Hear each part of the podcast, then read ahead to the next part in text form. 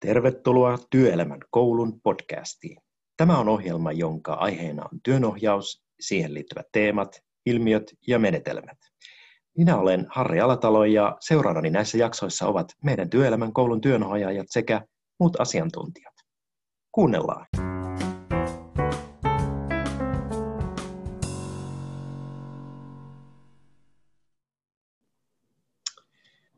No niin, täällä me taas metallikoirat olemme suorittamassa elämän tehtäväämme, mutta työnohjaaja-opiskelijamme Anni Aunola, kerro kuulijoille, mitä ne semmoiset metallikoirat oikein on. Metallikoirat on sellaisia raatelijoita. Ei, oikeasti ne on uskollisia ja lojaaleja ystäviä, paitsi sitten kun joku pettää heidän luottamuksensa. Me ollaan vitsailtu näillä metallikoirilla vuosia, koska satumme edustamaan samana vuonna syntyneitä ja samaa metallia edustavia henkilöitä. Kiinalainen horoskooppi siellä väijyy. Kyllä. Uskoa tai olla uskomatta. Niin. Jotkut ovat koiria, mutta vain jotkut koirista ovat metallikoiria. Se on totta. Se on totta. Todellakin siis kuulijat, me tuossa toisen jääkauden jälkeen Anniinan kanssa erässä oppilaitoksessa opiskelimme ja siellä tämmöinen kirja kiersi ja siitä innossamme löysimme sitten omia identiteettejämme. Sittemmin menin työelämään ja löysin itseni tämmöiseltä Coaching for Performance -kurssilta. Mitenköhän tämäkin suomentaisi jotenkin. Metallikoirille sopiva tämmöinen suorittamisen valmennus. No ei se nyt ihan niin. Mutta joka tapauksessa tämmöinen John Whitmoren Coaching for Performance-malli, siitä hän on kirjoittanut kirjan ja sitten hänen ilmeisesti opetuslapsensa sitten näitä meillekin tämä koulutuksen piti. 2-päiväinen kurssi, jossa me sitten opeteltiin tämmöinen Coaching for Performance-malli, eli siinä oli oikeastaan vain 4 kysymystä, joita kysyttiin, eli hänellä on tämmöinen grow-malli, eli kasvu suomeksi, ja se G siinä on goal, eli kysy ensin, että mikä sen coachattavan niin kun se lopullinen tavoitetila on, kun se ensin aloittaa taas sillä, niin kuin tuossa yhdessä jaksossa puhuttiin, että se tulee usein sinnekin, no sen coachaustilanteeseen semmoisen ison kaaoksen kanssa, niin antaa sen puhua se, ja sitten kysyy, että okei, mikä sun tavoitetila on? Mikä teidän organisaation tavoitetila on yleensä? Se tulee sieltä liiketalouspuolella, tulee sieltä strategiasta esimerkiksi. Sitten, joka on siitä, niin sitten kysytään, että no entäs nykytila? Eli otetaan sitten perspektiivi takaisin, eli missä nyt ollaan? Ja sitten semmoista narratiivia seuraa siitä, että on niin ja näin ja noin ja noin. Ja sitten mennäänkin aika nopeasti sinne options-puolelle, O-puolelle. Eli mitkä on nyt sitten vaihtoehdot, jotka hän tässä tilanteessa näkee. Ja viimeisenä tulee 2V, eli will. Eli minkä nyt näistä vaihtoehdoista sitten valitset.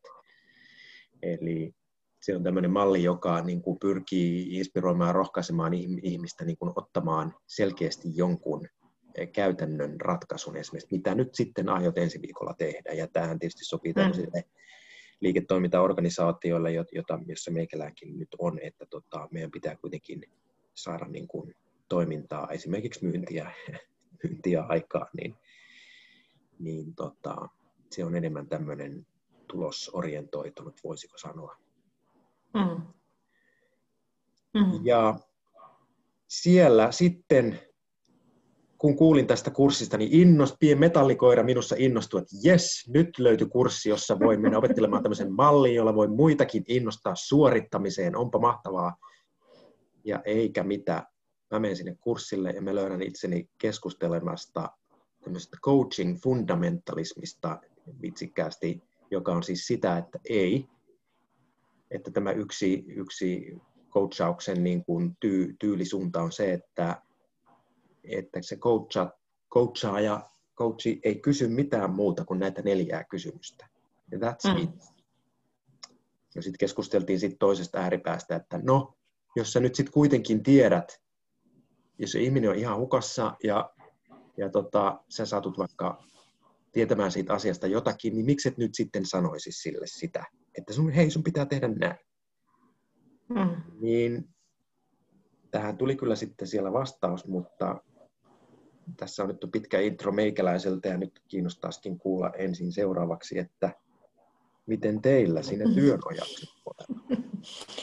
No kyllä mä joudun siellä omaa sisäistä metallikoiraani aika kovasti kouluttamaan, että kaikkihan perustuu siihen kuunteluun ja kyllä ne omat agendat siihen suorittamiseen, mitkä mahdollisesti työnohjaajalla puskee, niin pitää kyllä jotenkin silleen saada rauhoittumaan. Tai sitten vähintäänkin niistä pitää olla hyvin läpinäkyvä, että mulla tulee nyt tämmöinen tarve ja siitä pitää niin kuin sille ohjattavalle kyllä kertoa.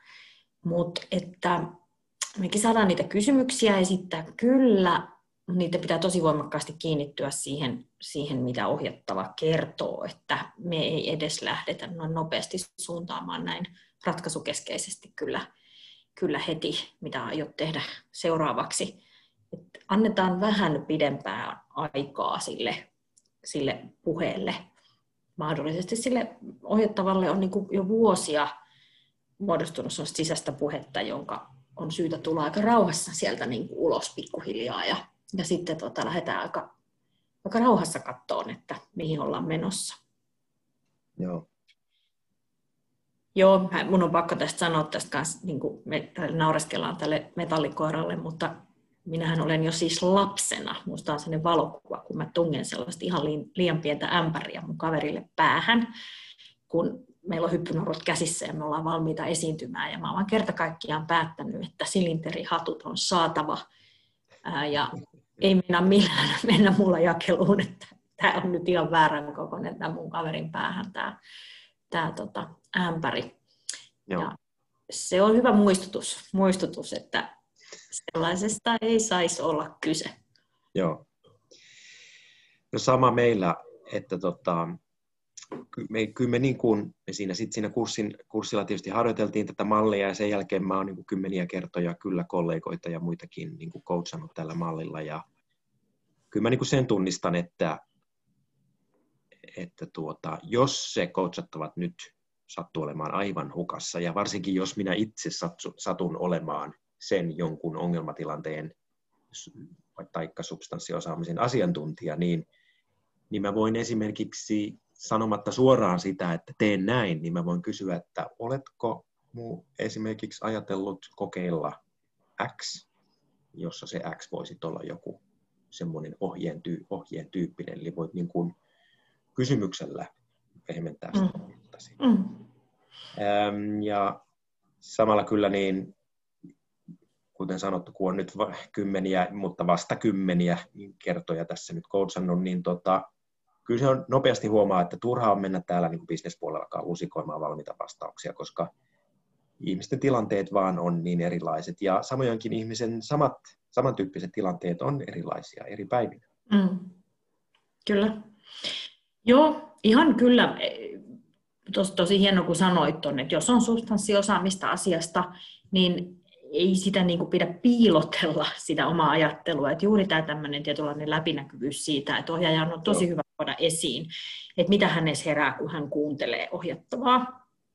Ja se oikeastaan tasa-arvostaa, että jos jättää sanomatta sen, mitä ajattelee, niin sittenhän siinä pitää yllä jonkinlaista kummallista, mystistä hierarkiaa. Ja sitten se vaan, että niin jos vaikka sitä joku kysymyksen, niin on ihan hyvä kertoa, että miksi sitä kysyy. Ja tällaisia ajatuksia siellä kysymyksen taustalla on, että siihenkään ei liity sellaista mystiikkaa, että ne kysymykset tulevat jostakin salaisesta kammiosta, vaan että niille on joku ajatus takana. Joo, ja jossain tässä kohtaa, kun ennen tätä nautusta harjoiteltiin tätä, niin mä menisin väittää, että tässä just on se coachauksen ja työohjauksen ero, mutta sitten mä rupesin sitä siinä miettimään, enpä mä sitten osannutkaan sitä tyhjentävästi selittää, eli törmäsin siinä johonkin niin kuin omiin ennakkoluuloihini. Mutta toisaalta tietysti niin kuin ammattilaisille on hyvä selventää näitä termejä ja ne lähestymistapoja ja niin kuin rajanvetoja ehkä tehdä, mutta Mä oon nykyään aika pragmaattinen ja sanon, että onko nyt sit syytäkään ainakaan siinä tilanteessa, koska pääasia on, että se asiakas tai kollega tai ohjattava niin saa tarvitsemansa avun. Että tulee se nyt sitten kysymyksellä tai jollain mallilla tai sitten niin kuin neuvolla. Niin. Ja tuohon neuvoon, niin että jos tulee se tarve neuvoa ohjattavaa, niin se mitä itse olen oppinut viisaammilta, niin on just se, että on hyvä tarkastella siitä neuvomisen motiivia. Ja sitten tämmöinen tosi hieno ajatus oli, että vähän odottaa.